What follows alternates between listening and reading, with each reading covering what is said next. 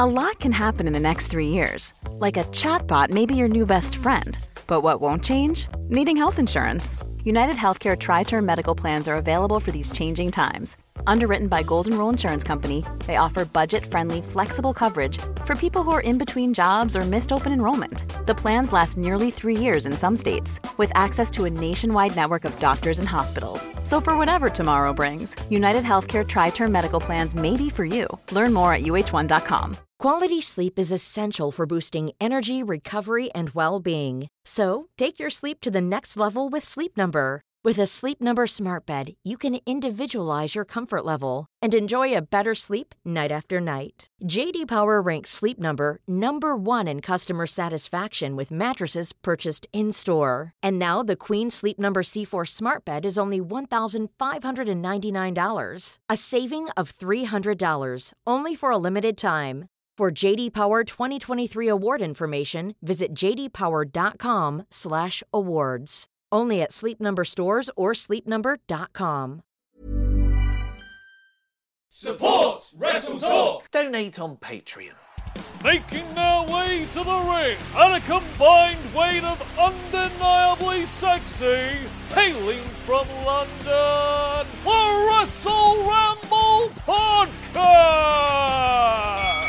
Hello and welcome to the Wrestle Ramble podcast. I am Ollie Davis and I am joined by Luke Owen. Hello, Swaft Nation. Hello to you, Oliver Davis. How did you find today's show? Thought it was a good show. There's a lot of interesting stuff to talk about uh, with the great WWE God Giveth in the form of a surprise invasion and some excellent Sami Zayn uh, heel work. And the Bludgeon Brothers. Bla- uh, six man tag to open Raw, uh, the main event of SmackDown, but also the WWE goddeth taketh, taketh away. Say goddeth then. taketh away with Asuka and Finn Balor. What the heckins are they doing? Gender promos. Gender promos. But yeah, what about you? What did you think? I enjoyed it. Um, uh, yeah, I thought we had some very good topics to talk about. I, um, I, yeah, I thought it was a good, noteworthy, a, a story-worthy week this week. I, I, I enjoyed parts, and I loathed a lot more. Speaking of stories, Mm. You have another sleepwalking Yeah. story to tell the Swaff Nation. I don't know what it is. Yeah, the podcast Swaft Nation, uh, pod devotees, um, because Swaff Pod. Swaft pods. Pod Swaft. Yeah, uh, Swaft pods we can go with. Or Swaft Team uh, Elite. Swat the Swaft Elite. Swaft Elite. No, because that implies one group That's is what- better than the other. Pod Swafts. I t- it's not cool enough. No. Swaft under siege. well, we'll think of something. Um, anyway, uh, so I uh, had another sleepwalking adventure the Mm. other night that I forgot to tell on the, the main show. Um, so to ra- to catch anyone up, in case this is your first episode you're tuning into of the Wrestle Ramble, I have a tendency to sleepwalk, and people like to hear about the stories that I tell when I do. And I had a dream that I was in a single bed, and I had two guys standing either side of me. Oh. You And didn't tell me it was going to be a kinky dream, Luke. They were putting curses on me. Oh. and they were saying very awful sort of like cantations and like ritualistic things and uh, then they sort of just like disappeared and I, and I kind of sort of like startled and I woke up a little bit and then I turned to my left and my lady partner had her back to me with her hair kind of sort of all mangled and stuff my instant thought was they put a dead body in my bed Oh, no. so I jump out of bed and I run into the living room. Sat there for a little bit and tried to calm myself down. Checked YouTube. Just check Nice. check check the stats. Yeah. Just see how the videos were performing. Uh, might read through some comments, see if there's any Twitter that I've got. Yeah, just just for a bit of masochism. yeah. And then I sort of like was like, that's okay. I'm just sleepwalking. There isn't really a dead body in my bed. Hmm. So leaving the living room light on, I kind of walked back towards our bedroom so I could still have a little bit of light shining through. And I went in it, and I essentially just crawled onto the bed and I poked my girlfriend just to make sure that she wasn't a dead body. And then she saw it, and I was like, "Oh, it's okay. Yeah, it's, it's She's just- not dead. She's not Great. dead. It's just my girlfriend. I'll just go back, turn the light off, got back into bed, and I was just like, gave her a little kiss, and I was like, and then I got back to bed and went back to sleep. So all that bit where you're checking stats and you're poking her, are you asleep? Are you still sleepwalking? I think at that point I'm still I think I'm still sleepwalking. Yeah, because you're still acting on the weird things. Yeah, Yeah, I wow. think so. Yeah, I th- I, because I can't tell you what I read or what I checked. I know I went to YouTube and Twitter, but I have no idea what I read or whatever. What else might you have done that you can't remember? Who knows? Wow. Um, What yeah, a wrestling gimmick this is, Frank. Crap gimmicks. Hall of Fame. So yeah, um, I mean, I'm assuming I didn't send out anything uh, horrible to anyone, or I replied to any of the tweets that had been sent to me. But if I did, I very much apologise, Podswath Nation. Well, the first review we've got here would would have really delighted your sleepwalking self from Jack N. Dot I. Dot X. Dot O. Dot N. Jack Nixon. It also spells. What a podcast! Great podcast, boys. Full of great points, and love you, Luke. And Dolly, you're okay. Crying with laughter emoji. Oh, thanks, Jack Nixon. Nice one, Jack. Yeah, not not as big of a pop there from hmm. Ollie Davis. The demon heir, JJ King writes, Prichard, run! Because we are coming for you, Prichard. Well, should we update Swaff, the, the Swaff pod, the mm-hmm. pod Swaft on that? Turns out iTunes algorithms work in mysterious ways, and new podcasts will be favoured very heavily in their initial run because there'll be a huge, well, hopefully, a huge influx of subscribers. iTunes likes that, positions your podcast way up in the podcast charts. And whereas a, a podcast like Prichard's one will be getting loads of new subscribers every single week, while more people suggest and share it around. So uh, Prichard's one is in there always, um, but ours was more of a initial burst in and then slowly drop back down to where we belong. A flash in the pan. yeah, yeah, no, no, I'm, com- I'm happy with that. Yeah, I'm happy with being a I, flash in the pan. I want to be a one-hit wonder. I just want to, you know, do that and live off the royalties. Especially if Tom Hanks can direct an excellent movie about that. Do you ever see uh, What? That, that Thing You Do, the Tom Hanks directed movie about a band called The Wonders, who are like a 60s Beatles esque band? I haven't seen it. No. It's so good. They have a hit called That Thing You Do. Um, and it's absolutely brilliant. It's really, really good. Has Tom Hanks directed anything else? I don't know. He does star in it as well. He plays like the record executive, and his son, Colin Hanks, plays the drummer. I like Colin Hanks. He Yeah. was going to be a big thing once upon a time. Orange County. What happened to that guy? Was he the one that went on to have the rapping career? I cannot remember. Uh, I was thinking about a boy with Hugh Grant. Oh, well, he wrote course, the Christmas song and Or he lived his- off the royalties. uh, His dad, dad yeah, it was something like Yeah, that. Yeah. So I could set my kids up for life if I was a one hit wonder. Anyway, to the review. The podcast is so nice. I gotta listen twice. Once on YouTube and once on iTunes. Literally the only use I have for iTunes since having an iOS device. The two the two have awesome chemistry, know what they're talking about, and every second is entertaining. Hashtag swaft. Hashtag not like not like most podcasts. Brother Love has nothing on British swaff style. Double high five emoji. Union flag emoji. Common misconception. It's not a Union Jack. Thank you very much, JJ I King. like that one. I British like swaff British stuff. swaff style. That's very good. That is good. Let's get on with the show. Using one of these really nicely placed uh, transparent logos of different places you can download it from. I would say uh, very nice and non-intrusive. Com- especially because they disappear for the majority of the. We took your feedback. A lot of people did not like. They found it way too distracting. They found it very insulting that we had these things on there, and they it didn't it just did not agree with them. It's YouTube diehards. They saw it as podcasts. SmackDown invading Raw. Is that what it is? yeah, I think so. Are, are, uh, what are podcasts in terms of the SmackDown roster? Is it the Baron Corbins of uh, the It'd be SmackDown? strictly mid card. Yeah, you wouldn't have Nakamura doing a run in. We'll get to all of this later Yeah, when no, we I'm talk sure about Raw. Uh, so maybe you could even. Have you ever seen Magic Rafa on YouTube? No. I implore you to Google it or YouTube it, whatever the correct verb is, uh, to seek it out. Rafa Benitez, of course, former Liverpool manager. I'm During well his time as Liverpool manager, he uh, he was on a broadcast on Sky Sports, and he was giving directions to his team. He was making this movement, and this movement miraculously synced up perfectly to a graphic appearing on screen. Oh, wow. And the, the idea is Magic Rafa. It looks like he does that, and then he goes like this, and it animates off.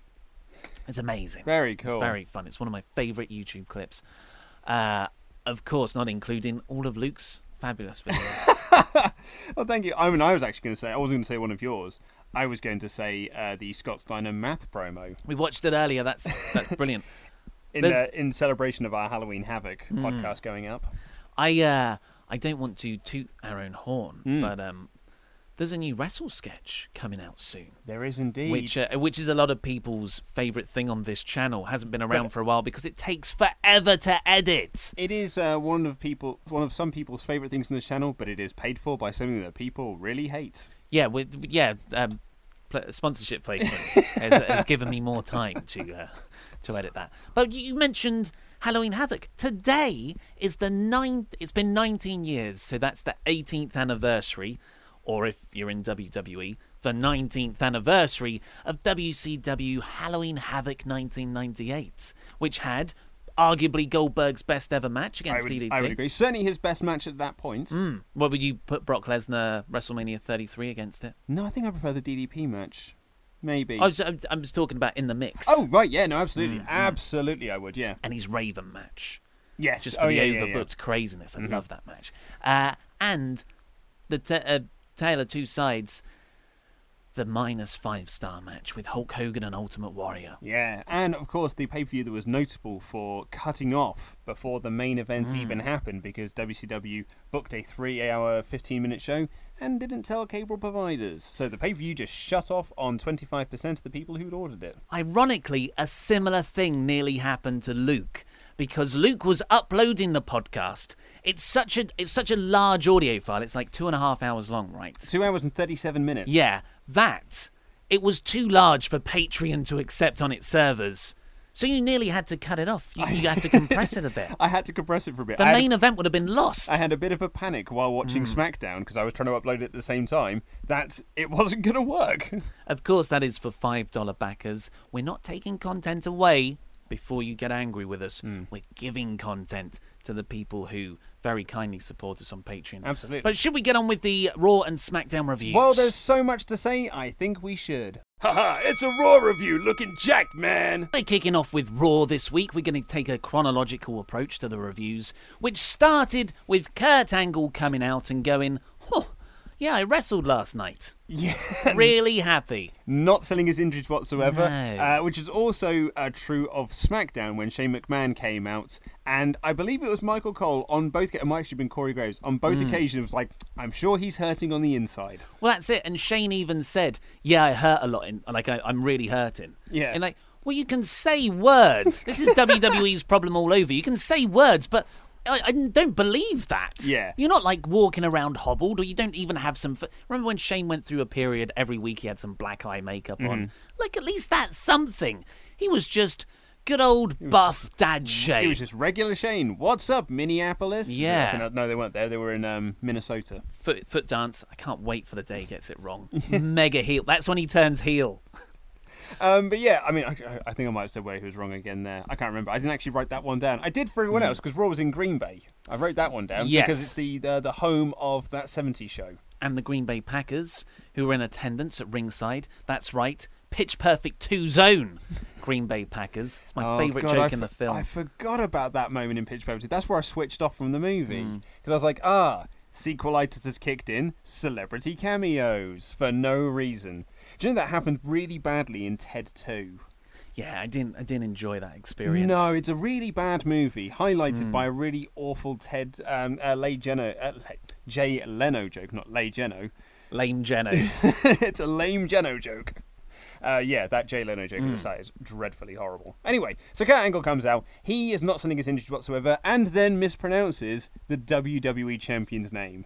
That's oh, what ha- did he say? he calls him Jinder Mahal. oh yes, Yeah. That is how over Jinder is within the WWE. No one even knows his name. Well, I uh, I was on the other end of a phone of a sort of video streamed press conference with Kurt Angle earlier this year, and he he was going through all the people he would like to face. You know, like AJ Styles, Samoa Joe, the usual Pe- people. people he's already faced. the people he actually wants to wrestle again because he loves wrestling them. And then his WWE mind kicked in, or dub dubby, as he would say.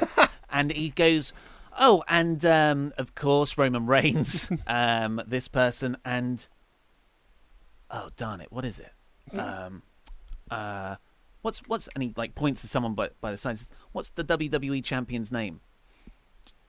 Jinder, Jinder Mahal, and he starts laughing, and everyone's kind of laughing that he's Oh, forgotten this. no. Uh, just yeah, a very lame champion's name. And the other thing, uh, he he pronounced Asuka. You know, like who do you want to see call up from NXT? And he goes, "I love that Asuka." Oh, it's so good, You've man. only seen that written down, haven't you? it is. because I actually was talking to you about this the other day. Mm.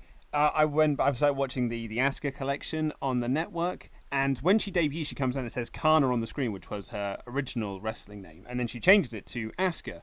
Obviously, the NXT crowd haven't heard it said out loud, so they just read it on the screen, start chanting Asuka, Asuka, As-, and I was like, man, isn't that amazing? And then within five seconds, they were like, "It's Asuka," and Mm. they're like, "Oh, okay, right, we've chanted it wrong." Yeah, but they immediately corrected themselves. I still somehow say Ka- Kyrie Sane, Ka- Carrie Sane, like a Stephen King novel.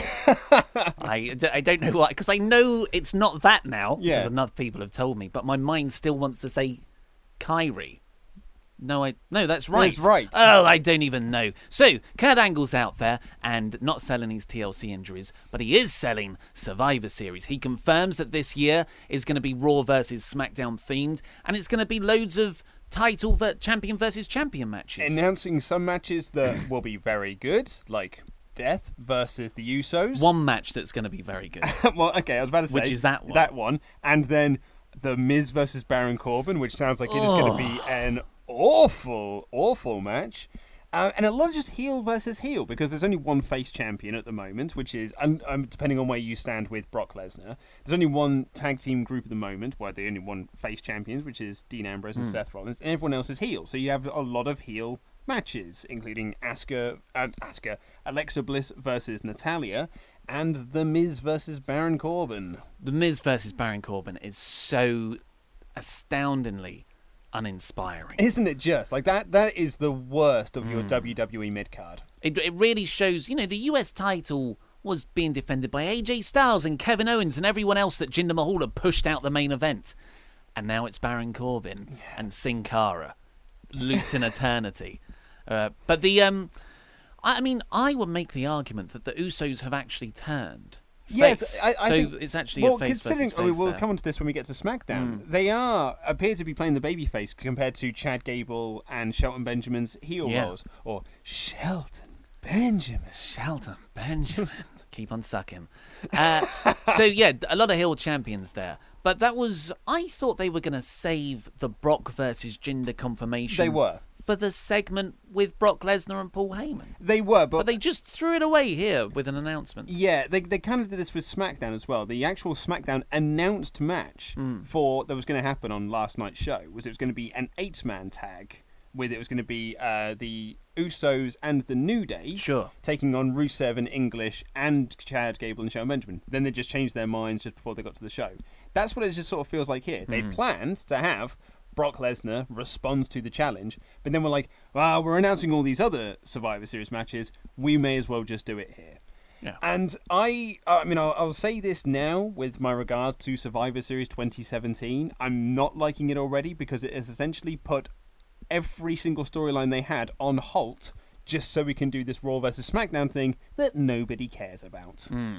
This, I- like, I just think that this is really putting a halt to all of their storylines. It really has. AJ Styles, Jinder Mahal being the one, the the biggest one for me. Uh, but we'll, I'll I'll say my thoughts in the main event review bit because that really is where all this. Because right now there's no hint of an invasion. It's just uh, just just teased. Yeah. Uh, so this turns into Miz, Sheamus, Cesaro, and Curtis Axel coming out and saying, "Screw you, Kurt Angle." They they intimidate him. They get him up on. They actually fully enclose him in the ring because there are four sides to a ring. Three men do not create an inescapable situation. Michael Cole. Yeah, Michael Cole. Look at it. It's count. Yeah, and uh, that because Kurt Angle's a member of the Shield now because he because he won a competition. Dean and Seth came out and uh, fought them all off, and Kurt said, "I'm making a match against uh, you three and Dean, Seth, and someone who's still here from last night from TLC."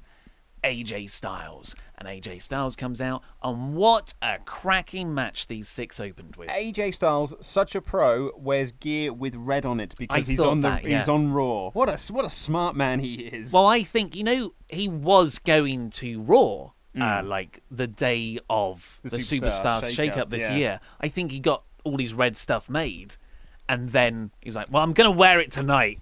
I'm gonna at least have my Raw moment tonight." Bloody paid for it. Yeah. Uh, it's like uh, Cena's heel ring gear. I'm gonna wear it on an episode of Total Bellas. Um, so, yeah, if if you want the real story behind that, Luke made a cracking video about John Cena's uh, never done heel turn. It's okay.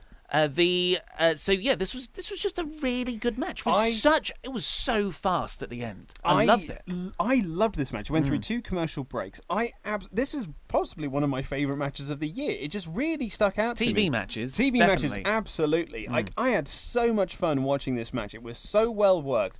All six guys were just doing absolutely brilliant work. I thought it was great. I thought it was absolutely awesome. And I've literally written in my notes here AJ is so damn good. Holy F, that match was fun. AJ is the best. This is this is why I am calling for a, a trios championship, a six man tag uh, championship belt, and that you know it separates Raw and SmackDown. I've said this loads of times. Just I think it. Just, there's a it is different. A six man tag is different to a a, a, a normal tag match. It really is. Uh, but uh, Vince, you yeah, you can just get so much stuff in in the end sequence. Vinny of the Bryan and Vinny show always used to say, you cannot go wrong with a six man tag match. If every Raw ended with a six man tag, every Raw would be great. It's weird how of an eight man tag is suddenly too much. I'm like, nah, it's- I'm just cluttered now. But the the six, there's something about that. Uh, and tag well- matches are great, but it's a different psychology. It's more about uh, cutting off the ring. But six man tags was all about just fast action. I was going to say, flying. we'll actually come on to a 10 man tag later on. Yes, uh, but yes, this ended with uh, AJ pinning Cesaro after the phenomenal forearm. But Oh, Kane Also, a great, great moment from uh, Michael Cole during this. When okay, so there is branding for this year's Survivor Series. The branding for this year's Survivor Series. It's the only night where you will see Raw and SmackDown superstars collide.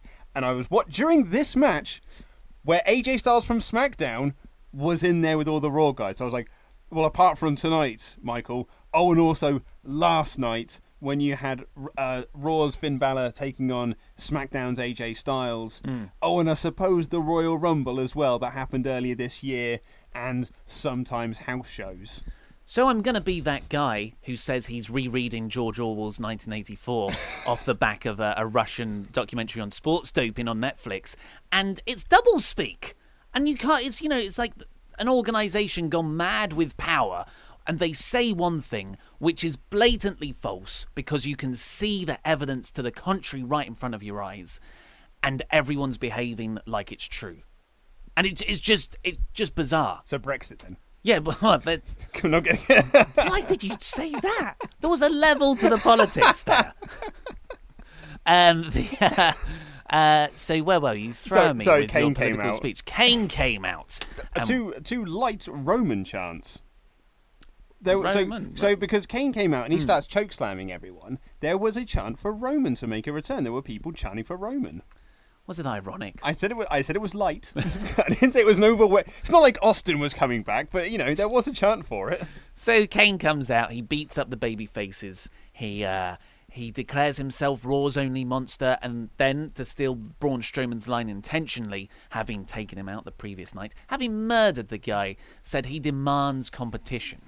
Uh, yeah, this was, uh, as I've written here, a very Vince McMahon written promo because Mm. it was very like just big on verbiage, big on words, and it was just like I can I can see Vince writing this because Vince loves overlong words and words that no one uses because he because like that was like yeah that's because like that's what Vince thinks like oh this is what kids want Mm. to hear this will make him sound scary so yeah it was a very Vince McMahon written promo. Uh, the and and a, unfortunately a badly delivered promo, and I love Kane. Yeah, but Kane's Kane's got too much on his mind now. He's like running for mayor of Hard Knocks. He, he's he's too busy, mate. It was just a bit of rust uh, being in front of that. I don't know. He's done it for long enough. It was a bad promo. It was a bad. Yeah. It was a badly written promo. It was a badly delivered promo. I'm sorry, Kane. Uh, but it led to a much worse segment. So, like, uh, I mean, we said on the TLC review show, well, at least I said anyway, this is why Finn Balor should be leading uh, Raw. He should be the face of Raw, or at least one of the top guys on Raw. Maybe, as you said, the top heel on Raw because with, with a Balor club, yeah, Balor because he's so good. And he's just amazing. He had the, like a fantastic match with AJ Styles. When you give him the right opponent, or actually you just give him a, a storyline that people can get invested in, or Not a match, even a storyline. a match that people can get invested in. People get super into Balor, and he was like over like Rover to steal a phrase from another podcast. So what do you do here? You bring him out and have him get squashed by Kane. Like what? That is so backwards. Mm. What is this all about? It's it's just baffling. It's baffling. As if Kane didn't already look strong by taking out three three people at the end of the previous match. You have an entire roster back there. You have a Matt Hardy you could have used. Matt, like, yeah, because that's it. You're like, oh, but there's no. You, you don't just want to send a jobber out there. I get that because it does nothing for Kane. It's just a squash. If you send out a Matt Hardy who's doing nothing at the moment, a Jason Jordan who can lose a valiant effort but still can't overcome Kane, that those are infinitely better options than the guy who has so much momentum, who had just finally got a leg up after months of being dragged down by this terribly supernatural Bray Wyatt storyline. And you derail all that momentum by having him lose a five minute match clean to Kane in the middle of the ring to three consecutive chokeslams. This wasn't like a back and forth thing where Kane cheated. This was, you know, and I, I hate using the word squash because it is overused, and I hate using the word buried because it is overused. But that's what happened here to, to Finn Balor. And like you said, there's so much potential, incredibly short sighted stuff. Do not, I can, I cannot. It's the act of a madman. There's no, there's This nothing is, to yeah. explain it. This is absolute lunacy. It almost feels like he's being punished for having a good match. It was like, uh, well, that's what the you know the, the conspiracy theorist will say is because of the the unsanctioned too sweet. Um, yeah, I mean, okay. So my, my first thought was when Kane said, "I want competition to come out." My first thought was, "Oh, it'll be Curt Hawkins," because that's That would have Kurt been Hawkins' better. gimmick is that I'm going to finally end my losing streak and I'm going to beat Kane. That would have been great because you could have just done the multiple chokeslam Hmm. things, not even had to have the match, and it'd been fine. It doesn't hurt Curt Hawkins. That's his gimmick is that he loses all the time. Um, my my second thought on this was just like, ah, cool. So Finn Balor's a jobber, but Demon Balor is the star. Is that what they're doing, or are they building to Demon Kane versus Demon Balor? So Kane is just has completely destroyed Finn Balor, mm-hmm. so he now has to bring out the demon to face off against the Demon Kane, which I did think is a possibility. But then I thought, well, that's just kind of delaying the Braun Strowman thing, right? And that's what we see, that's what we apparently are building towards. It almost feels as well. Have we have we dropped all these plans for Balor versus Lesnar? It's yeah. I mean, they have to have done right because like, there's no way you'd book that match if that's what you're building to. No, well, what we know from WWE's history that that within two weeks or after Survivor Series, Finn will be challenging for Lesnar. Yeah, because you'll have just like, forgotten about this. What's yeah? What What is you the point of getting invested in anything if you're just going to treat us like this? What was it you were just saying then? Double speak. Yeah, Of double just like, speak. It's evidence to the contrary. It's just like, oh, Balor can take on big men. We've just actually seen in the evidence that Yeah. he can't. the it's so so I, I get that you know Kane is Vince McMahon's one one of his deep loves. He loves the Kane character, uh, and I get that Braun Strowman is really your next future big star.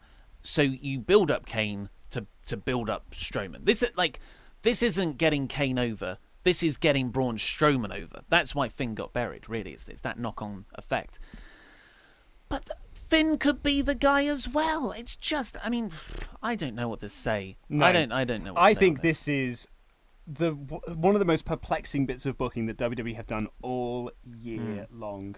Just in terms of just uh, some a guy who had incredible momentum on Sunday that you just killed dead less than 24 hours later. If the match on Sunday never happened, fair enough. Because where was Finn for the like? What's he been doing for the last three, four months? But after that, yeah, after that match, when And it as you s- completely reset his character, And as you said, when you have a roster filled with guys that you could have used, I, I thought it was baffling. just got to fly with Well my done. own hands. Well done, mate.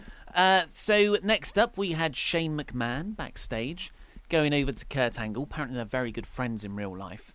And Shane's like, "Oh, so it's uh, it's Raw versus SmackDown, eh?" And Kurt Angle's like, "Yeah, it is. Yeah, it he, is." he was having a right chuckle sometime during this promo, wasn't he? Every time Shane was like, "We're gonna kill you. We're gonna beat you up," I was like, "Okay, Yeah. I'll see you later, Shane." Yeah, Kurt was obviously told you don't like act completely innocent. You don't know what's happening, and of course, Kurt. I love Kurt's performance style, but he does only have a few uh, grades. So he's like, okay, I'm happy Kurt now. It's like happy Kurt, sad Kurt, mean Kurt. That's all he's got. He's so got he was worried, he's got worried, Kurt. goofy Kurt. Worried Kurt was really good at the end, actually, when he walked off. Uh, so Shane here, um, he he said under siege, and I was just like, oh no, I know how WWE positions certain bits of verbiage. This- Didn't they just? this is the one, isn't it? This is you know when you said Michael Cole's like Survivor Series, the only time you can see Yeah. is under siege. It's and they said the next night on SmackDown, he didn't say under siege. He said hashtag under siege. Does anyone say hashtag anything anymore? Yeah, uh, that was like a thing from three years ago, right? WWE are just behind the times. It's like golf. Golf is a sport that's about 10 years behind the curve. And that's what WWE are. Why are you, why are you suddenly shooting on golf? I'm not. I'm not. I'm not shooting on golf. I play golf. It's just that it, it is a sport that is like you know a few decades behind the curve. I've never. There heard are some. There are some clubhouses that still don't let women inside. Okay. That's oh, it was I- that. It was that thing. You're Well, bringing no- it into no, politics no, again. just- Should we talk about terrorism or something? No, no, not no, not even just that. There are some golf clubs that don't even have websites because they're just like, oh, well, our players don't use websites. I mean, mate, it's 2017. It's like golf. That's what this is like. Uh, so the yeah, this this was, but it was a good, it was a fine promo, especially like not in isolation, but considering what happened later, it perfectly sowed the seeds. And at the time when watching it, I had no idea what it was sowing the seeds for. No. So that that's that's good storytelling. I It think. is, yeah. What isn't good storytelling, however, is the next match, which was Asuka versus Emma So you, again. I had a prediction on the TLC show that they were going Mm. to do this rematch and they were going to do the squash match they probably should have done on the pay per view. Boy, was I wrong. To quote Michael Cole during this match, Asuka is being dominated. That's the problem. That's why Asuka isn't getting over. This is not getting her over here. Hmm. You can't do all these promo packages for weeks saying Asuka is coming, Asuka is coming. Look at how dominating she is. 500 and whatever days it was as NXT Women's Champion. Oh my god, the women's roster is going to be get put on notice. They're going to be really worried if they're backstage. Then come out in and have her dominated. Like that doesn't make any sense in terms of storytelling. and it's not against Nia Jax. No, it's, it's against Emma, who I love, but has not been credible competition for years. In terms of like her placement on the Raw brand of women, she is a step above Alicia Fox. Mm. That, that's what it is. It's Not like- anymore. Well, no, no apparently not Survivor anymore. Series captain Alicia Fox. Oh, we'll come on to that, I suppose. So, yeah, so perhaps now she's lower than Alicia Fox. So, it is just the most baffling thing. This match went way too long. Mm-hmm. It was worse than their pay per view match. It was Emma all the way through, and then Asuka gets a, a, a fluke win at the end with uh, by locking in the Asuka lock. Terrible, terrible, terrible, stupid, stupid booking. It's uh, she's she's gonna have a five minute match competitive with Dana Brooke next week. That's my. Oh, actually, yeah, maybe Dana Brooke's lower. Dana Brooke's yeah, the yeah Dana, lowest. Dana Brooke's definitely the lowest. I forgot Dana Brooke was on the card. Yeah, she was running around backstage. Oh, she was backstage, yeah. Someone slowed down her running away from the SmackDown invasion. Yeah. Uh, to the Chariots of Fire music. That's quite fun online. Uh, yeah, this this I completely agree. I don't really want to talk about it anymore because just like the Finn thing, it just it makes me sad. I've uh, yeah, I've uh, written here. Remember the booking of Nia Jax last year when they first did the brand split. Like, just do that. Squashes, yeah. Bring in. You don't have to use women on the raw on the raw roster. Bring in like enhancement talent, local jobbers, and she can squash those instead. Mm. Just do that. It's not that hard. You've done it loads. You did it literally twelve months ago. Just repeat it. Baffling. And then at the end of it, again, Michael Cole was like, oh, "The Raw women need to be put on notice." Why? Doesn't seem like it. Yeah, Asuka is just na- within within two nights, within two matches, Asuka is just another Raw woman Yeah. ros- uh, wrestler, Mhm. and it was, it was a five minute match. Emma took three minutes of that. It's just it's just horrible. And Bryan Alvarez uh, always has the line. At the end of this match, I was less into her than I was at the start, and so were the crowd. You could Yeah. audibly hear, the, you could feel the shine coming off Asuka as this match went on. Ju- yeah, should have been a squash. Just Absolutely. really, it should have been what you said. Absolutely baffling. Next up, we have Alexa Bliss coming out, kind of a pretty good promo, as she always does. Yep. Uh, on just everything, really, just the crowd, on AJ and Balor looking longingly into each other's eyes. That that gets a you deserve it chant. Why don't I? I love said. you trying to get the "You Deserve It" chant Yeah, going. It was so awesome, and uh, yeah, it just like the she controls the crowd Hmm. so well. She is an absolute master of her craft. I I'm a big big Alexa Bliss fan. Cutting a promo on Natty, and then cutting a bit of a promo on Mickie James as well, and then Mickie James comes out. Kicks an awesome DDT, and the crowd. She pop huge. so. Yeah, I, I Mickie James is absolutely on fire at the moment. Yeah. I'm, I'm, I'm, but again, this is what I mean. Like, I'm glad this program isn't over, but it does have that roadblock at the end of it of just, oh yeah, but we've got to do the Alexa Bliss versus Natty match at Survivor Series because that's the only night of the year that you'll see Raw and SmackDown superstars collide in the same ring. So we've got to just kind of put the brakes on this for a little bit, but still book it for the next few Raws, but then stop it so we can do Survivor Series and then carry on afterwards. You mean the uh, weekly booking is under siege? That's what it is. You're right. It, is no, no, it's hashtag. It's under- hashtag under siege. Yeah. Uh, Dave Meltzer pointed out the size of Mickie James' heels here. They were enormous, and she still she still hit a pretty impressive D- DDT, Mickie DT, I should say. Yes. Uh, yeah, very good. Next up, Oh, because backstage- Oh, backstage! I've missed out this segment. So backstage we had um, Kurt Angle standing there, to, and I think he was like looking at the TV monitor. Yeah. And then Bayley and and Banks walk in, both being incredibly insufferable because the verbiage that they give them is dreadful. well done, Kurt. You Yeah, made your yeah, return. yeah. You're amazing, Kurt. Cheers. I'm pretty amazing. No one's over. And then Crazy Like a Fox walks in. Wearing her T-shirt that she was babbling on about last week, just made absolutely no reference to the fact that she's wearing her own T-shirt. 'cause- Double but speak. despite the fact that was the storyline last week. Yeah. And then she, to her credit, was actually quite funny in this segment. And then they booked a triple threat for them later on in that night, where the winner would be the captain for Team Raw. So I read the original plan was for Sasha Banks versus Bayley for the uh, to, to decide the the Raw Women's captain. So Alicia Fox being added and therefore winning was a very last minute call. Mm. You know how PW Insider breaks what's going to happen the matches for Raw and SmackDown on like several hours before the show starts. Yeah. Up until that point, it was it was Banks versus Bayley. So yeah, they decided to go with Fox Well- uh, in the end. We'll talk about that more later. But yes, the uh, the TLC replay hour continued. The the middle hour of Raw really was just you could completely missable. Oh, it was. Ju- it, I. I mean, I don't want to play my, my hand here too early, but I thought this was a. Uh, started off great, then just dipped down, picked back up a little bit, but then dropped right back down again before the, the end. It was literally a W. So uh, Jason Jordan beat Elias next. As I've written here, snore, Elias gets DQ'd. Well, not completely snore because they went like a minute in the ring and then they went outside and Jordan had some awesome moments, you know, picking up Elias, charging into the barricades. And he was so awesome and he looked so fired up. The crowd were cheering Jason Jordan. okay. And I was like, that I'm into this. He looked really good. And then he drove him into the, uh, the the barricade again. Elias is down. He goes for another charge, and that's when he gets hit in the shoulder with the uh, the guitar. Looking at my notes here, I now know why I didn't remember any of that. Because all of my notes are just around Booker T's commentary. Right. Yes. Do you want to Uh, talk about this? Because Booker T loses it in this match. Just talking about how when he Elias hit him with the guitar, Booker T goes like, "Oh, he got what he deserved because he was cheating." yeah. And then Co- Cole and Corey Graves just start laughing. You're like, "What are you talking Hmm. about? Where was he cheating?" He was like, "Oh, he was cheating all over the place. He got what he deserved." Yeah. And that's that was all my takeaway. Was like, "What are you on about?" Well, do you know what he said? He said it's because he's outside the ring. yeah, That's not illegal. The referee had a 10 count on. No one was counted out. Yep. The match was awarded to Jason Jordan Yeah. via DQ on Elias's part.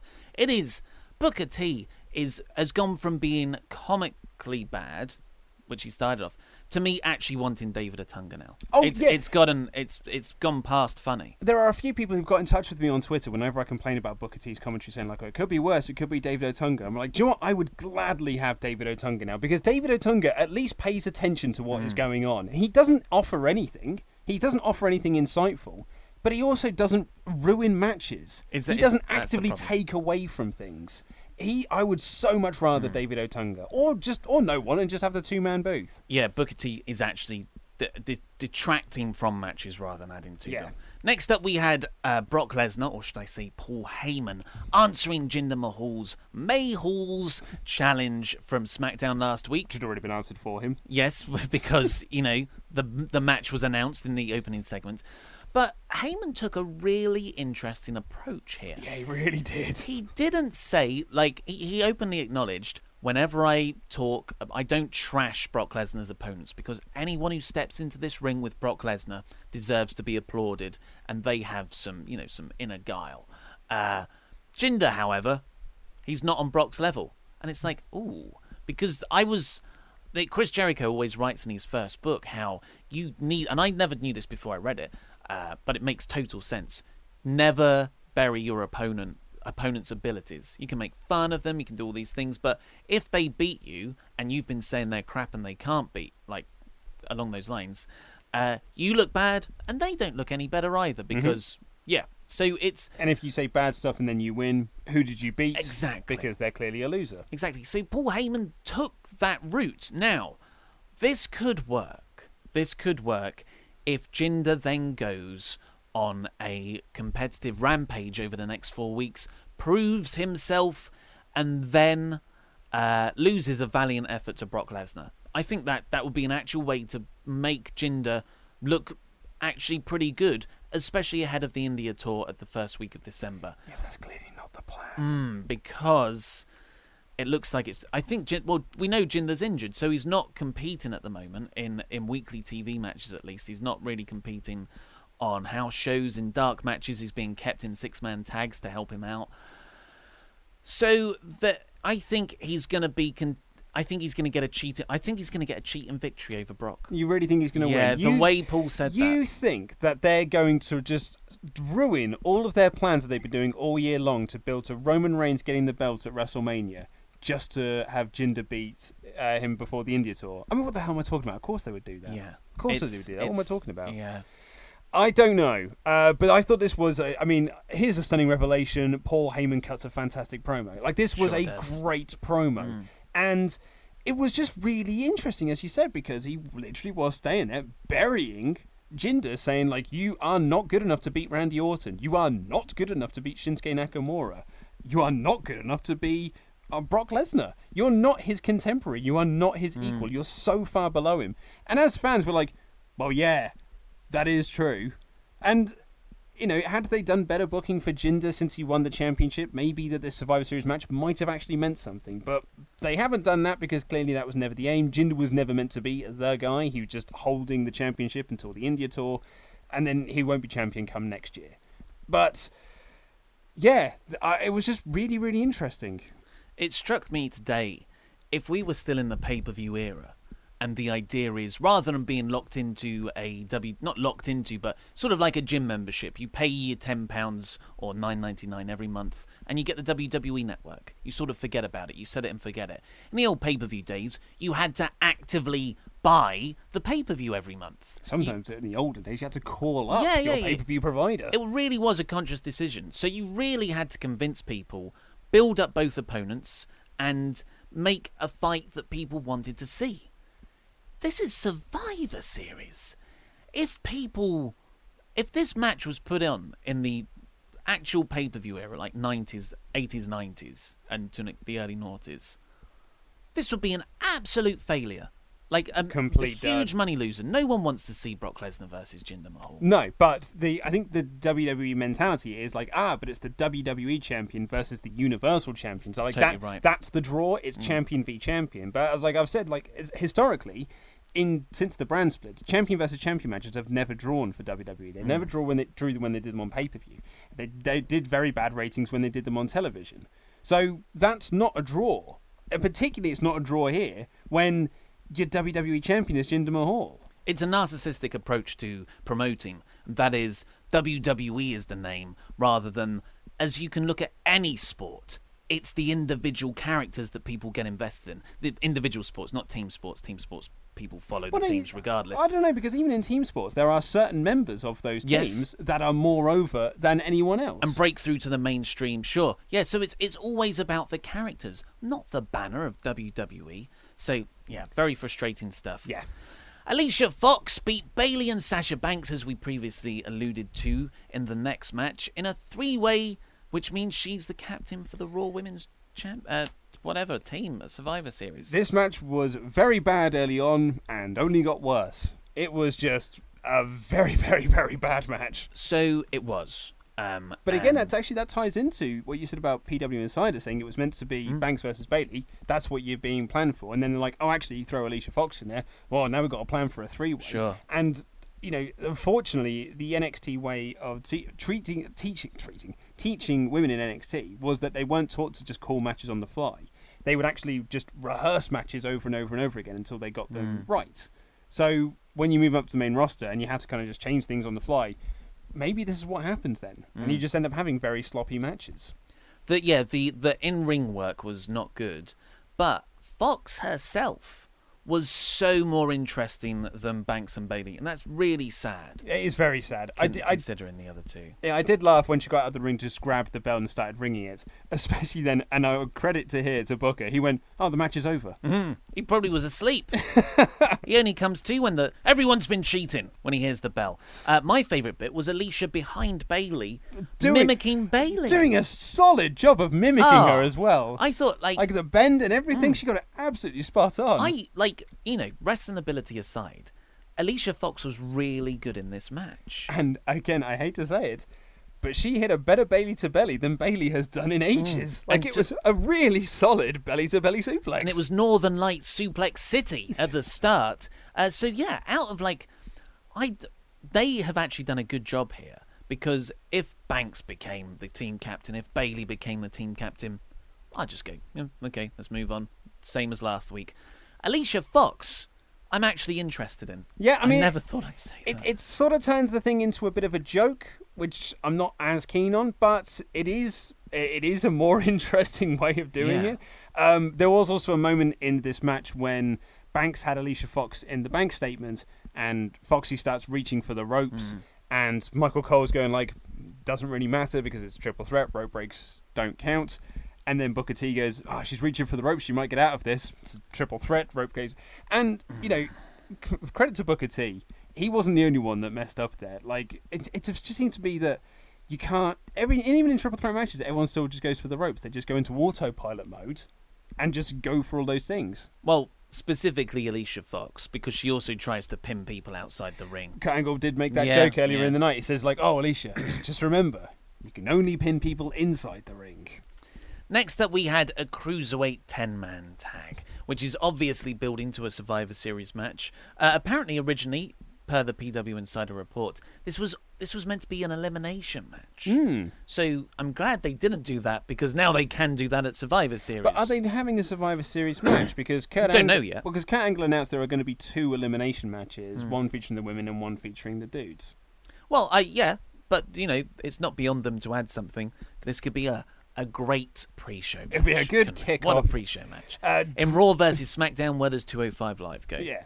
Uh, Drew Gulak was just the best. The opening bit here. So Enzo is still suffering. Apparently, he's just lost his voice. It's nothing to do with the viral outbreak thing backstage. So Drew Gulak did all of Enzo's promo shtick written out for him off a clipboard, but in sort of you know in, In Drew Gulak's Drew Gulak, politician yeah. speak, and it was so good. And what made it even better was Enzo mutely looking at him like, "What are you? What are you doing, man? Yeah. you're ruining my words." and uh, that yeah, that, and then they all spelt out S W A F when Enzo said it. Uh, great, great heel faction. Yeah. Well, great Enzo, great True.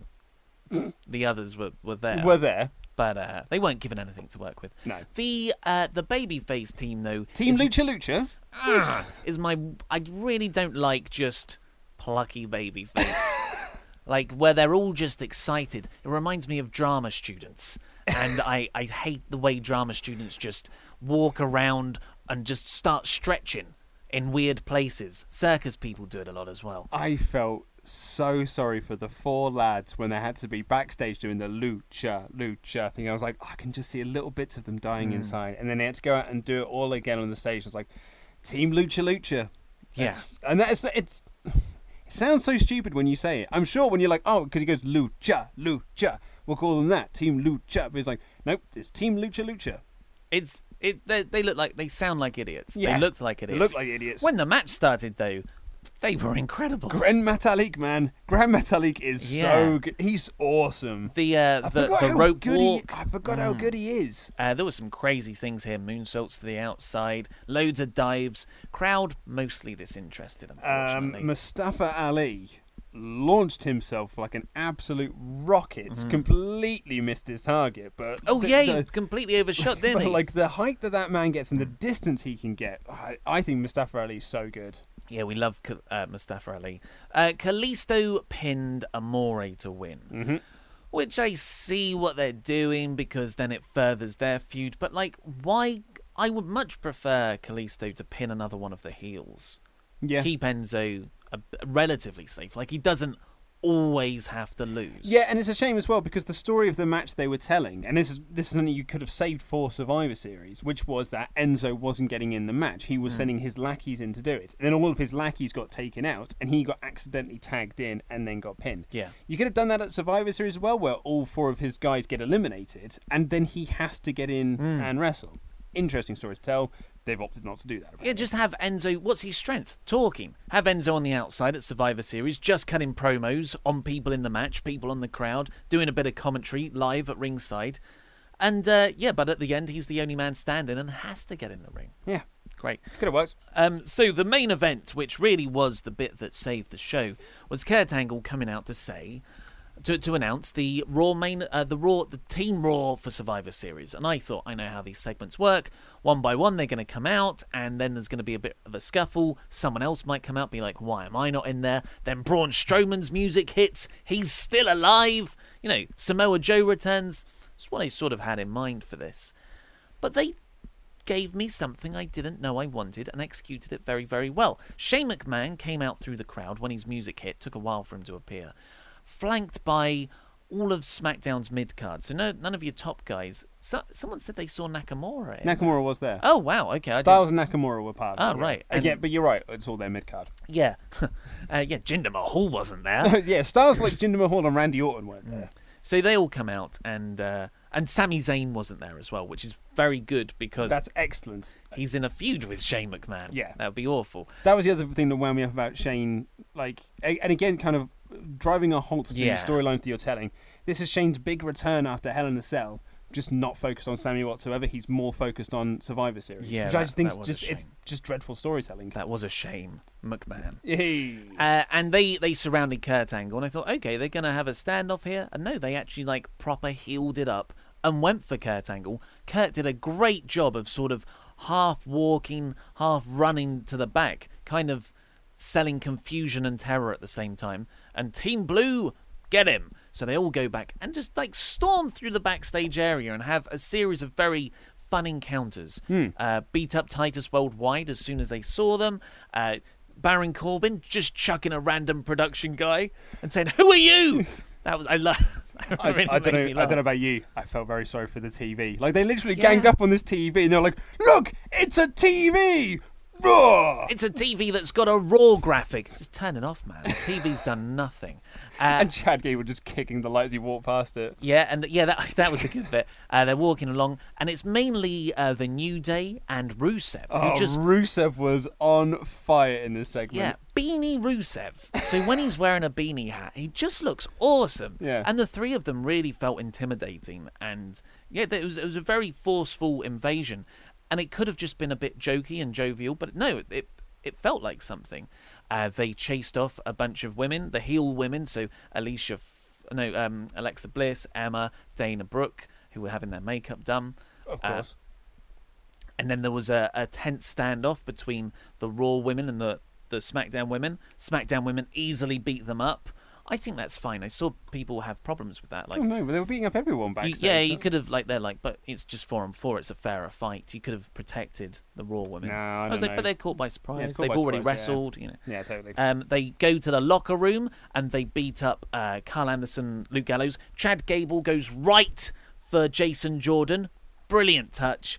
Uh, and poor Matt Hardy walks out the bathroom just having done a crap, a broken crap, and uh, and he gets broken up. and he just gets like the crap beaten out of him. Literally. literally. and Finn Balor's there as well. He gets beaten up.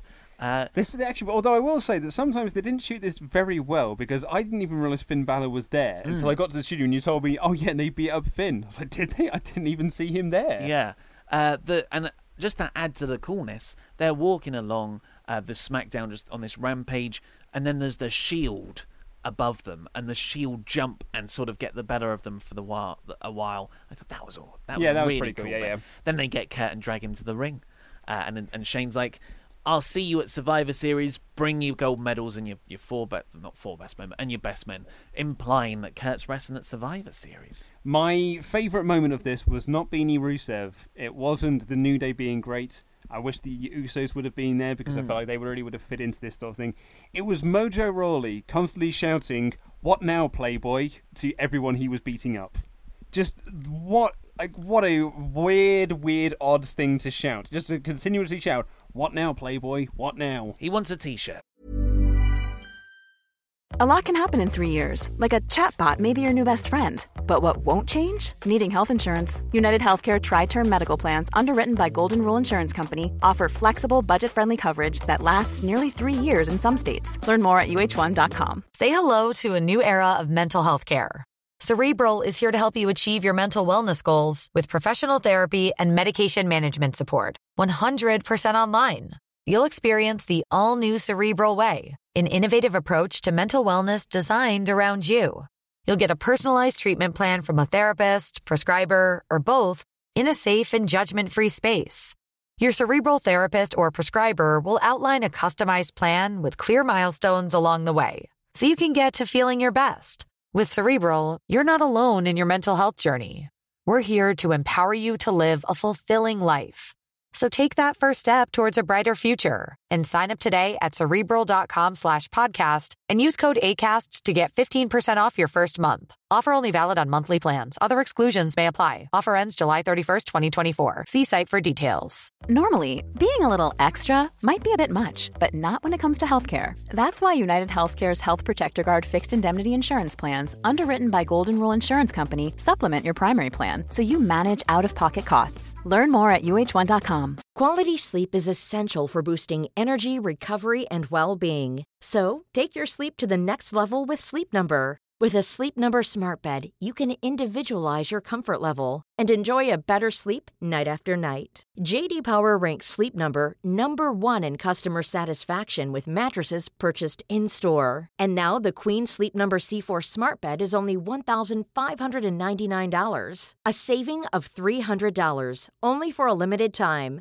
For JD Power 2023 award information, visit jdpower.com/awards. Only at Sleep Number stores or sleepnumber.com. It's a SmackDown review, Maggle. I love it. We got us a flying Uso. Continuing our theme of double speak, SmackDown opened with Michael Cole speaking to me, looking at me directly through the camera, and the name bar graphic, Tom Phillips. Hilarious. That was brilliant, especially because of what happened last week, where I didn't realise Michael Cole had replaced Tom Phillips because Tom Phillips is on assignment. He's gotten married. Yep. Uh, Don't know why they can't just say that. yeah. Well, I like, suppose- we, we wish you well. Well done. Might give them personality though, and that really Hmm. is not the case. That's what they don't want. Yeah, people only have a certain amount of pops in them, and you don't want them to pop for anything else other than that one move, other than the finish and the entrance. Really, really overprotect the crowd. So, the crowd were very hot, though, for Shane McMahon as he walked out. Hot crowd all night, Hmm. most of the night. At least at the start, anyway. They might have had it beaten out for them, but they were a very good crowd. I really enjoyed them. I think a lot of it really does have to do with the genuine excitement that the closing segment of Raw created. yeah. Shane McMahon sort of comes back, and for a moment there, it's like, how are you going to play this? Are you going to are you going to go weird heel out of nowhere? Because they were very heelish Yeah. on Raw, but I loved how they justified it on SmackDown because he still sounded like the babyface. And I, I, again, as we've always said, the heel is always at their best when they're Yeah. right. Yeah, and it was just like it's it it's not good versus evil. It's just Shane McMahon beat them to the punch. Yeah. It was gonna happen. It was gonna happen uh, regardless. And he even got not the hashtag part, but he got under siege going as a chant. I was going to say, so in my notes for Raw, I wrote down, stop saying under siege, no one knows what it means. And that was quite evident because when he said it to Kurt Angle, when he said, uh, when they were out in front of the crowd, he said, under siege. No one reacted because that again is a Vince McMahonism. Mm. It's not like it's the WCW when the NWO came in, they were like, "We're taking over." Because that's something that people can understand. As a layman's term, of just like we're coming in, we're taking over. They didn't come in and go like we're take we're under siege. That Steven Seagal movie on the boat where he's a chef. I think Under Siege is a. People know what that I'm means. well going by that crowd reaction when no one popped for it. I, but everyone chanted it. That's what Under I mean. That- that's what I'm Under saying. Siege. I think then because it was drilled in, and then because they did start doing hashtag under siege, and all of the blue people on Twitter were saying under siege, Roy, you've just been taken under hmm. siege. Then Shane McMahon kept saying on SmackDown, the crowd got it. So as the point I was making was Ah. credits to WWE. You took a term that no one understood on Raw, then less than 24 hours later got got the crowd chanting I it. see. I see what you mean. So I thought you sometimes- were criticising. No, so sometimes if you just keep saying things often enough, eventually the crowd will chant for it. Eventually, the whole crowd will chant, "Fantasy warfare, come to life! Fantasy warfare, come to life! The Ultimate only thrill night, ride! the only night of the year where SmackDown and Raw stars collide in the ring. Uh, let the good times roll! Let the good times roll!" It's be WrestleMania 34's tagline next year. Uh, so yeah, I really enjoyed, like you said, I really enjoyed Shane's stuff here, and I said in my review, and I'm proud of this pun, so I'm going to say it again: Shane McBatman. Because it's sort of like it's that meth- methodology. He's not the bad guy. He's just the guy who's got a plan for everything. Yeah. He's, it's a tactical thing. However, with all the spectacle and the the, gen- the the very fun excitement of an invasion angle, Sami Zayn, the human stuff was the best stuff here. Well, again, uh, because we've got to just like sometimes put the brakes onto mm. storylines. We've got to put the brakes onto this uh, Survivor Series storyline so we can get back into gear, so we can carry on the other storyline that we had to stop previously for Survivor Series stuff. So Sami Zayn can come out and they can can continue that feud that they mm. had previously. And I love this Sami Zayn So much, so so much. The way that he dances to his music, the way he danced in the ring, just it just staring Shane McMahon in the face and doing his dance was so good. He's excellent at this role. I love this Sami Zayn. Uh, yeah, I, I love it as well. It's just the the way he said, "Me, uh, no hard feelings," and he goes out to shake the hand, and Shane just knocks it whacks away. And Sami says, "Me and Kevin Owens have talked it over, and we're okay. We'll lead the we'll lead Team Yeah, SmackDown. so well, after carrying this on our backs." And it just fits so well with how they see themselves. Uh, just this really cocky, um, acting out heel group. Yeah, I, I love it, and it just this although a lot of the storylines and feuds have had to be halted, this is a good way to entwine these two storylines because a lot of people have said, especially spoiler, Sami loses in the main event.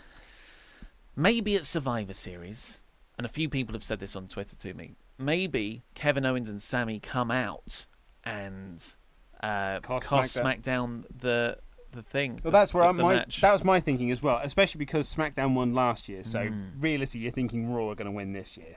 Yeah, but uh, Shane said we don't need your help. Uh, it's the land of opportunity, so I'm going to put you in a match with Randy Orton. Land of opportunity. Yeah, Land of opportunity. it's, which wasn't like that sort of diplomatic. I'm going to put you in a match then to earn that right. Wasn't what I wanted from Shane McMahon. I wanted a bit more anger and fire against. You did have the Sami. commentators really trying to sell this uh, as like I, I don't know how Shane is like really holding himself back from beating up Sami Zayn. He must be raging Hmm. on the inside. Uh, kind of like trying to save face because you have to do this more, diplomatic thing. Yeah. Um. So yeah, I think the commentators did their best, but again, that's why that's why I hate this Raw versus SmackDown thing for Survivor Series. I'd much rather because they were building these Raw Survivor Series matches and these SmackDown Survivor Series matches. I don't know why they didn't just stick with that rather than doing Hmm. Raw v SmackDown. Uh, one other thing I noticed about this was Shane's no good on the mic. He well, do you know he was bad, but Daniel Bryan had a very bad night. Oh, I thought he was okay. I thought it was really bad, particularly in that the final segment. I thought I- he was very bad. I you know when some people have built up so much goodwill with you, you, you just let bits like that slide. I do. He wasn't on his A game for the final bit, but uh, Shane McMahon is just he's he's.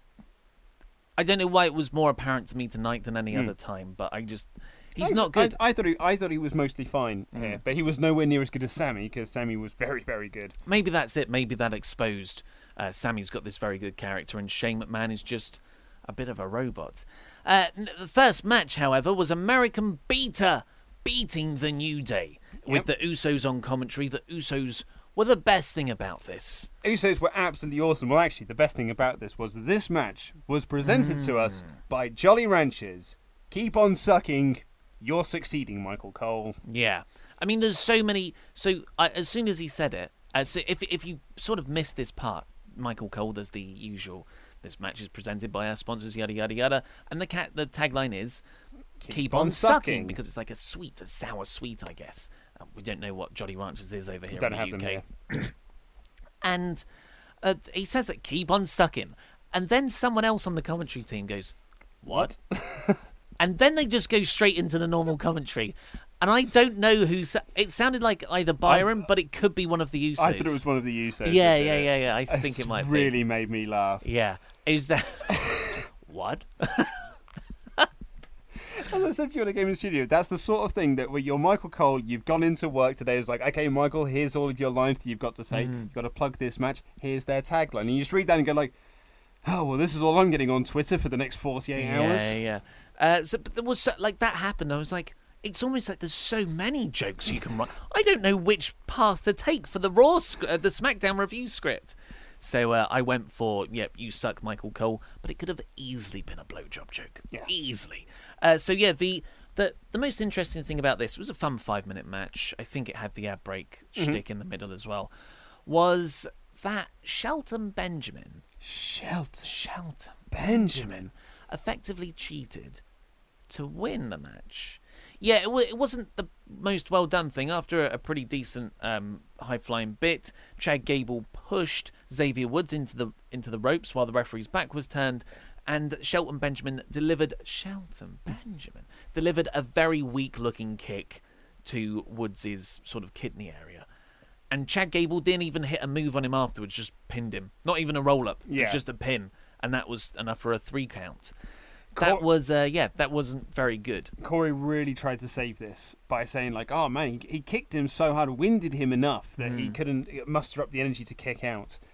Good, good save, Corey. But um, yeah, uh, perhaps hitting a move would have been a better option. Yeah. Uh, so it, but this sort of builds on last week's heelish promo that maybe uh, Chad Gable and Shelton Benjamin are going to be the bad guys because the Usos definitely do feel a lot more face. SmackDown is lacking a heel tag team right now. particularly now that the Usos are so Yeah, yeah. uh, face driven. I did like when they showed the replay of that segment from last week when they went to do the handshake and then missed it. They cut back to the Usos and one of them goes, "Can't believe you fell for that."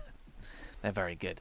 Uh, the next thing was the women's Survivor Series team segment backstage. All the girls standing in a row. Yeah, just like on Raw, it's, this is how it's going to be. The men don't all stand in a row, do they? It's always the women. They No, just no, hang the- out like a gaggle. The men did. They did at the uh, TLC just before they went out Ah, for their yeah. match. Miz was standing there, flanked by them all standing in a row. But like they're a team. They're not an entire division. Not all the.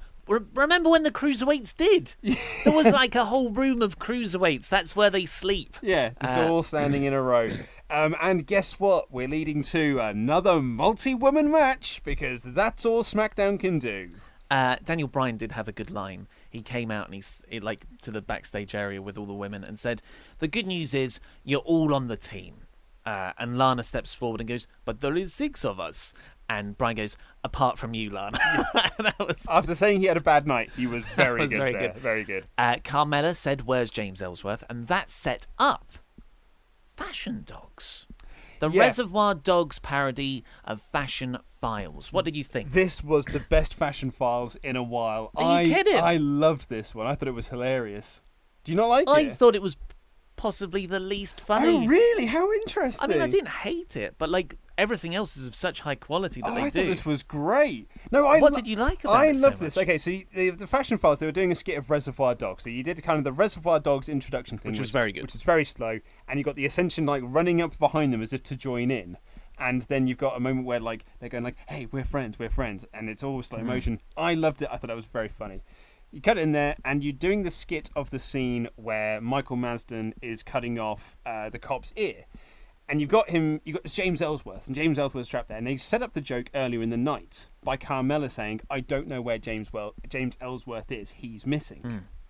So this pays off here with James Ellsworth sitting there, And they have the line from the movie is like, "Are you going to bark all day, little doggy, or are you going to bite?" But he says the line, and then James Ellsworth bit him because he's a dog. That was quite a nice little, very niche joke there, hmm. but it made me chuckle.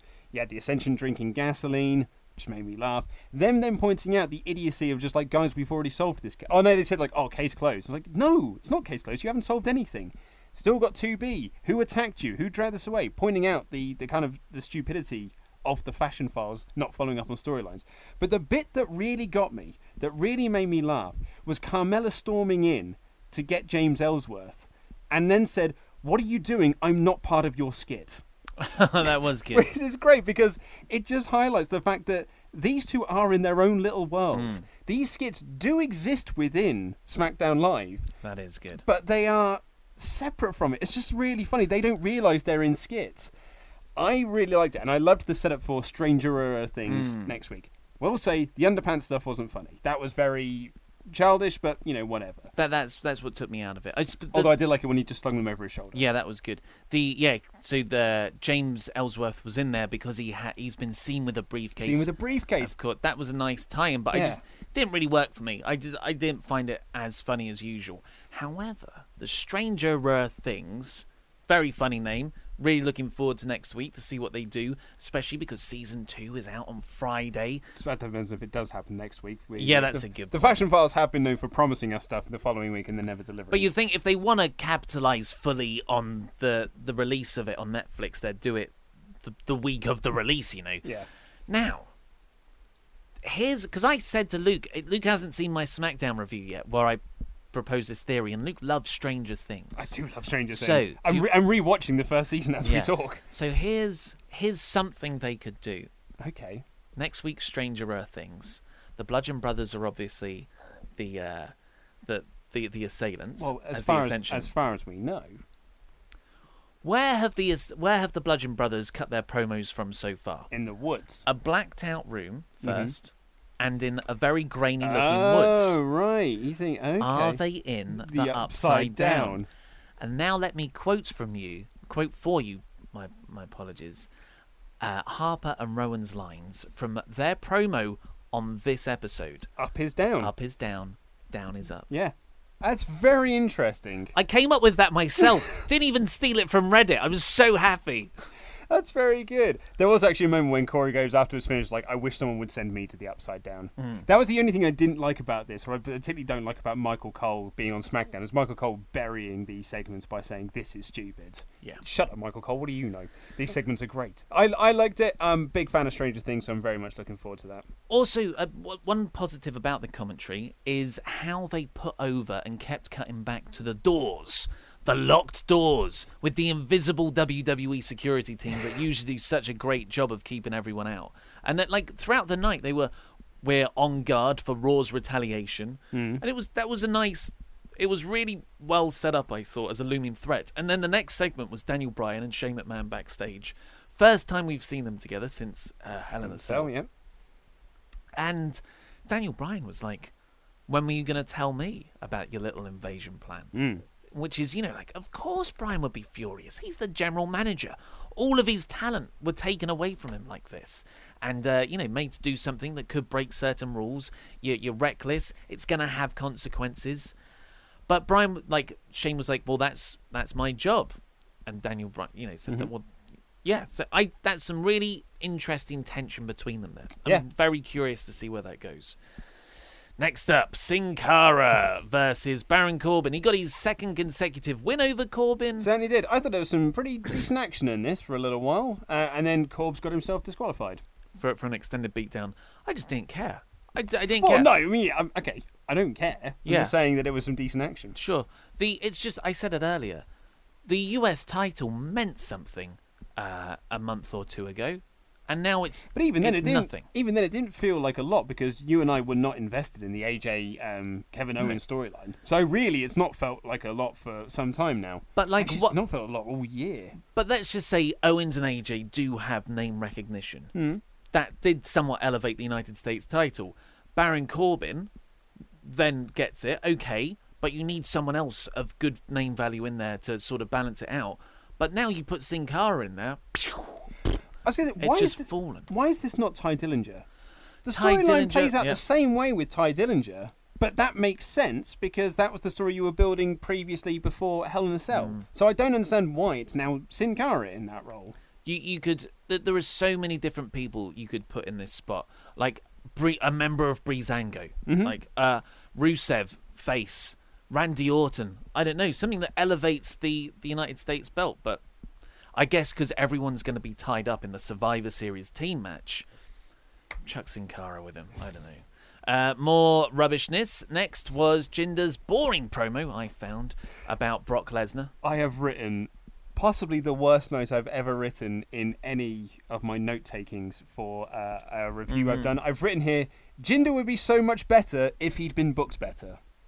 Just do it better. Just just, do it better. it's not that hard. Just WWE. do it. Just do it better. That's all I'm asking. yeah. But like, that, but the, the the point of that that awful awful note is that it just it, as we said in the raw review, it, it's killed all credibility of the Survivor Series main event because Jinder has been booked so poorly. Mm. No one takes him seriously, and as a result, it's now really rubbish. And I'm really over this Jinder experiment. I can't wait for this India tour to be over. I don't want to be that guy that's just like, oh, Jinder's devaluing the WWE title. Jinder's he's ruining SmackDown. Just take the belt off of him. But I am feeling like just I can't wait for the title to, to mean something again. I mm. really can't. I, I I'm so bored of Jinder Mahal now. Jinder Mahal. Yeah, it's and like the next two weeks at least. Well, this week and next week are AJ Styles beating Singh brothers. We know how that's going to go. It's not particularly interesting, even though they're all quite fun performers. Uh, it's a waste of AJ. It's a waste of Jinder when he should be starting to build himself up for Brock. It's all bad. It's, It's all it's all very bad. Although I mean, this is what I will say about this is that they are building AJ versus Jinder better than they built uh, Jinder versus Nakamura. And the other thing as well is that, like, a, why did Nakamura get this sort of booking treatment, and b why did Nakamura never get his revenge on Jinder Mahal for for all the cheating? Considering that they let Randy Orton have his revenge multiple times, I believe, uh, where he got to pin Jinder Mahal clean in the middle of the ring for his revenge. So how come Nakamura didn't get that? Why has Nakamura just been all of a sudden forgotten about? because uh, I there's no there's no consistency because if I say because you're building Jinder up for Brock Lesnar, like weren't you building up Jinder for Shinsuke Nakamura before? exactly, I, yeah. I don't know. I don't know. Yeah, this was this was very bad, and then the match was it was a very quick squash match, but I mean, hey, they're booking um, AJ in Asuka's position better than they are Asuka. Next up was Sami Zayn and Kevin Owens backstage, and Owens walked in where Sami Zayn was listening to some music uh, to to reveal that his opponent next week is Shinsuke Nakamura to be on team. So Kevin Owens, if he wins that, will go on to Team SmackDown. I'm guessing he won't. So you've got this rogue faction for Yeah, Survivor I agree. Uh, but I thought, you know, I watched this and I thought, ah, because Kevin Owens is unfortunately at home at the moment dealing with personal issues, and I, I just assumed this was a pre-tape. I don't know to be honest. I was really shocked at the end when Kevin Owens turned out to be there. well, I was going to say I've, Yeah. I've I've written in my notes here. Owens is here, so I assumed that he was. Oh, I just thought that was a it was a pre-tape. pre-tape. I just, just uh, yeah, because I thought he was still at home, but there you go. Next up, we had the fatal five-way uh, match. Then he said fatal five-way elimination match, which is what No, was on was Raw like. the other yeah, week. yeah. Uh, which was Becky Lynch beating Charlotte, Carmella, Naomi, and Tamina. Jobber entrances around, apart from Charlotte and Naomi, because they're the stars. Yeah, Becky Lynch made Carmella tap, which means she's the captain. Yes, I I was genuinely surprised. Quite happy to see uh, Becky get a Hmm. win, and maybe get a slight bit of a push. What? Well, yeah, I crazy think it's just, I mean, it's, Alicia Fox is the captain on the other team, well, so it. it Well, doesn't the, really the, match, mean the, anything. the match is a joke, so it doesn't really matter too much. But yeah, Um, I liked Natalya coming, even though she's not involved in the match. She was brought into the middle after everyone's entrances Yeah. and given a proper ring introduction. That was the great. best there is, the best there Oh, was, the best She- there ever will she's be. the best wrestler in the Hart family. Yeah. loved that. I Yeah. thought it was great. So that was a nice touch. And Tamina looked pretty decent here, I thought. Mm-hmm. yeah. They've effectively given her the power spot, sort of the Nia Jax protection. Now, then we had a pretty good Dolph Ziggler promo. no, no. Before that, Oh, have I missed something? we had the Bludgeon Brothers. Ah, because I put it earlier. Yeah. we got the Bludgeon Brothers here. Legitimately, my new favorite act on SmackDown. Mm-hmm. I'm, I don't know why, but now three weeks in, I love the Bludgeon Brothers. I love their crap promos. I love their garbled speak. I love their pretty average delivery. I love the fact that they hit things with giant hammers. I'm, I love this act. I can't wait for this act to debut. I'll be interested to see if you like it in practice. Oh, oh yeah, oh absolutely. Like I, I, feel, I know this is not a great act, hmm. but I love it. It's my new favorite thing on SmackDown. Well, bully for you. Dolph Ziggler cut a pretty good promo backstage. And it's funny as well because I've written here, Bludgeon Brothers are my new favorite act. Dolph Ziggler is not. Ah, and which is yes, funny then because timing. you thought that uh, Dolph Ziggler cut a fairly decent promo. Well, it was not really.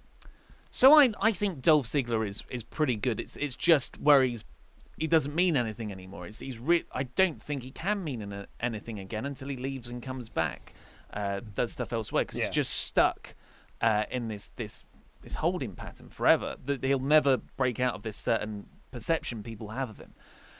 And but he still remains a very good wrestler and a very good promo. It's unfortunately it's all hollow. But he had a line here that I really appreciated, and it was like, "Look, me and Bobby Roode were part of that SmackDown invasion last night, but that doesn't mean we're friends." I was, I really appreciated that was good. line. Yeah, yeah. Uh, then, hey, guess who's here backstage? Also, it's Bobby Roode, and they, uh, he just he's smiling. He comes in smiling. I was like, he's just been talking trash about you. You, I don't. Okay, you're gonna be a baby face. I disagree with that. At least be a good baby face. Don't be like this. Huh, you've given me a good idea. The number two. How about we have a two out of three falls match? It'll be glorious. Like you just sound like an idiot. Bobby Roode is not as cool as the Bludgeon Brothers. That is true. I agree with that. God, what has the world come to? Our main event, however, was very good. Really this enjoyed this. was great. Mm. Randy Orton has upped his wrestling match game. I mean, the tag match with Nakamura versus Rusev and Aiden English was pretty good. That's where I me- remember it happening. So it was coming out of the, obviously the two matches with Rusev, uh, after SummerSlam Mm-hmm. were no good. All the stuff with Jinder beforehand wasn't very good. The Nakamura match was very good. Remember that armbar yeah. transition off Yeah, the yeah. RKO. Uh, but here, like you know, that match, this match, um, and this this was really really good. So good. Yeah, I really really liked it. Uh, and I said it in my SmackDown review. Randy's offense is so heelish. Sami Zayn's is so babyface, yet they were always very clearly the opposite to those. Yeah, I, I, just- was. I thought it was so great. Loved the corner DDT spot. It's just. I thought this was great from start to end. I Yeah. thought they told a really effective story and an excellent ending. Where Kevin Owens came out, you think it's going to lead to a distraction roll up, and then Randy Orton uses that distraction to his own advantage because he's not a stupid babyface.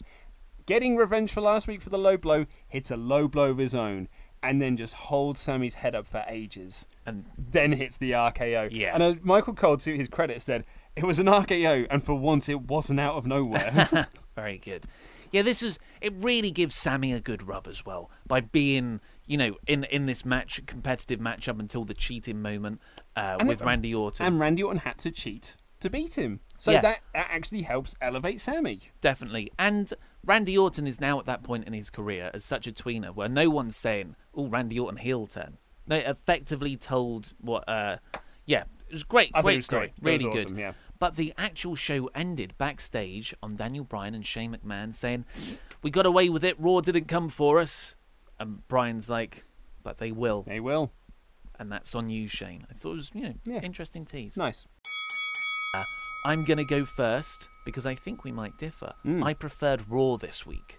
Smackdown all the way. This is the first time we've differed, so depending on what you all vote for, counts in the overall uh, battle. I think it might be out of your hands now, though, because I won. It was a draw for for Uh, TLC. Yeah, I think I need like two points or so. But if I win this and, I win fancy and booking. fancy booking warfare, yeah, I might be able to call it could be a draw. Could be a so this yeah. really this really matters. I think I'm going to win this one, though. I think You think I you feel like more people will agree with me. Yeah, I'm, I'm, you know, I'm willing to concede that people might have preferred Raw, but I, I for me, I thought Raw had a killer opening match, Hmm. a superb opening match, but the rest of the show took an absolute nosedive up until the uh, the the final uh, angle at the end, which was very very cool. Doesn't make a whole lot of sense in storyline, but I thought it was very very cool. But the rest of the show, that three hours, it just dragged and dragged and dragged and dragged. Whereas I thought SmackDown had a really great main event, really liked Sami Zayn. The Bludgeon Brothers are brilliant. Loved the Fashion Files. And I, I thought there was much more to enjoy on SmackDown Live. Could have done with more Rusev, but you know what show can't. Yes.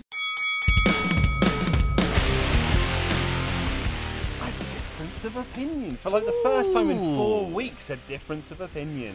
Well, it was, you know, Raw. Usually it's like, uh, they're both pretty bad. I'll go with this one. But I think, you know, Raw has been on a run recently. Mm, three pretty decent weeks. I Absolutely agree. I just there was a lot I didn't like in this week's show. Which which is fair, which is fair. I'm not gonna. I I could totally see how someone wouldn't like Raw. I just the bits, the good bits of Raw, I, I really enjoyed. I guarantee I'm going to lose this poll. I think everyone's going to be going for Raw, uh, particularly because you have that killer angle that I think will just like overshadow everything. In fact, I was just having some messages from someone on Twitter because I put up this morning that I thought SmackDown was a great show, and they said, "Yeah, I mean, it, all the stuff that you said was great, but it didn't have that moment like Raw had." Which I would argue is like, well, you can't have the same moment, because otherwise it would just feel redundant. It's actually better to kind of build on this, build it for a few weeks before Raw eventually do Yeah. Have the the invasion.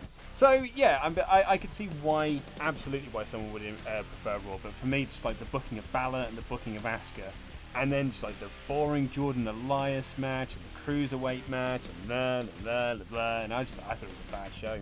I'd have actually given it bore if I was rating Ooh, it. the bottom rating. No, um, I thought oh no. Four then. is the uh, two out of five. Sorry, I thought I thought uh, ball was uh, two out of five. But I- I but feel like- but that was only because I thought the the opening match was so damn good. I feel like yeah, you, you've gone for just a solid episode of SmackDown where I'm not going to say it is the return of CM Punk, but for for a lot of people, I think it'd be this is so amazing. This is the best angle of the year, and it was really cool. Uh, yeah, for all those, but I mentioned it in my review. Uh, but that some people were disappointed there wasn't a retaliation from the Raw roster on SmackDown. That's three weeks. Yeah, don't do don't spunk it all now. Yeah, Like and- just save that stuff. and it was nice. It was like it made made SmackDown feel like oh god, I'm gonna say it like it was under siege. Ah, It's infected you oh, for a second. I no, thought you were it's the say- best use of bunkered up. There you go. I'm gonna say bunker. It made them feel like they're in a bunker defending a fort. It felt like it wasn't a night when both Raw and SmackDown stars collide in the ring. They should have had everyone who wasn't wrestling uh, positioned around the arena. Yeah, I think that'd be quite cool. Actually, yeah. Like when because they were just showing shots of empty doorways with doors when you could have had Mojo Rawley and Zack Ryder doing security. I also forgot to ask you as well. Is that like who do you think is going to be on Team Raw then? Uh, because I would assume, based on the angle that they shot, it was everyone that they didn't attack. So like the Miz, the Bar, maybe Hmm. Joe, um, Kane. Because like none of those people were in that end angle. Whereas like Like get Seth, Finn Balor in there. maybe, but like I don't know. Is Finn a big enough star now? He's been jobbed out to, to Kane. Yeah, th- that's not how they book. They just they just book people in. Our Hmm. Truth might be in it. Well, I mean, if they Yeah, want to bring I out the hope big guns, so. yeah. If you're bringing out the big guns, you Our put him in Truth and Brock Lesnar. Yeah, now we're talking. yeah. I mean, it's the dream team you never knew you wanted. Uh, what about you? You just think? Oh, well, I, th- I think it will be the Miz and the Bar. I think will be certainly in The there Bar. because they need something to do. Whereas like Dean and Seth have already got their tag match against the the cannot Usos. wait for that. I think it's going to be an excellent Yeah. match. Yeah, I mean, we didn't talk about that enough on the show, but I think that is going to be an absolutely awesome match. Um, yeah, and it's it's kind of disappointing. Maybe not, uh, hopefully they'll announce a tag team one because then you can have things like. Or like uh, you know, No. an, an, an- or an, uh, rather than a tag team one, an undercard one. So then you can have Shelton and Chad going on a team against Jason Jordan and Elias and that sort It's going to be a long night, night, man. I don't think you want that. I just think do what you did before SummerSlam, where the go home show is both a go home show and a mini pay per view in itself, which blows off a lot of the feuds. Well, you mean so putting off, uh, putting on like Raw versus SmackDown matches on the? No, the no, no, no. Like, uh, ah, yeah, you would have to do that, wouldn't you? Yeah. And that means it isn't the, The only, night place. of the year. Let's do some reviews. Mitch176 writes, definitely not Swaft. No, he actually writes Oh, soft. soft. Sorry. Thank you, Mitch176. Sorry I butchered your S review. A W F T. He actually spelled it correctly. Sorry. yeah. That's uh, Enzo Amore's husky voice. Callum R. Flynn 3017 writes, that's his pin number, try it out. Fantastic wrestling podcast. This is one of the best wrestling podcasts you can find on the iTunes market. Not true. Both Ollie and Luke provide great insight into the world of wrestling through their reviews on Raw and SmackDown, but also provide great banter with their chemistry and great gimmick segments. Great to listen to on the way to and from work. 10 out of 10 would listen to again and again. Cheers, Callum. Thank you, Callum. Cheers Lovely very much. Uh, that's all we've got time for today. We are undergoing a bit of a interesting week schedule wise because Luke's getting married on Saturday. Certainly am. So uh, Saturday's episode will be posted on Friday because we'll be otherwise engaged to each other. It will be very busy on the Saturday. You've got groomsmen duties that Mm-hmm. you need to be doing. Greenwald order. Uh, I've got to go down to the venue and sort stuff out. for You the gotta get married. I've got to get married. I've got lots on on the Saturday, so uh, yeah, we re- won't really have time for the SWAF Nation. Yeah. So uh, and so yeah, we're going to record uh, Friday's episode. That will go up normally, but Monday's episode has already been pre-recorded, as has the Fantasy Booking Warfare next Saturday. I don't know what I'm going to do for the Raw versus SmackDown thing next week. Got to figure it out. I might just sit here by myself. I'm more worried about what you're going to do with the podcast. Yeah, geez, I haven't even thought of that. Uh, yeah, I'll figure it out. We'll see you on Friday. Love you. Bye.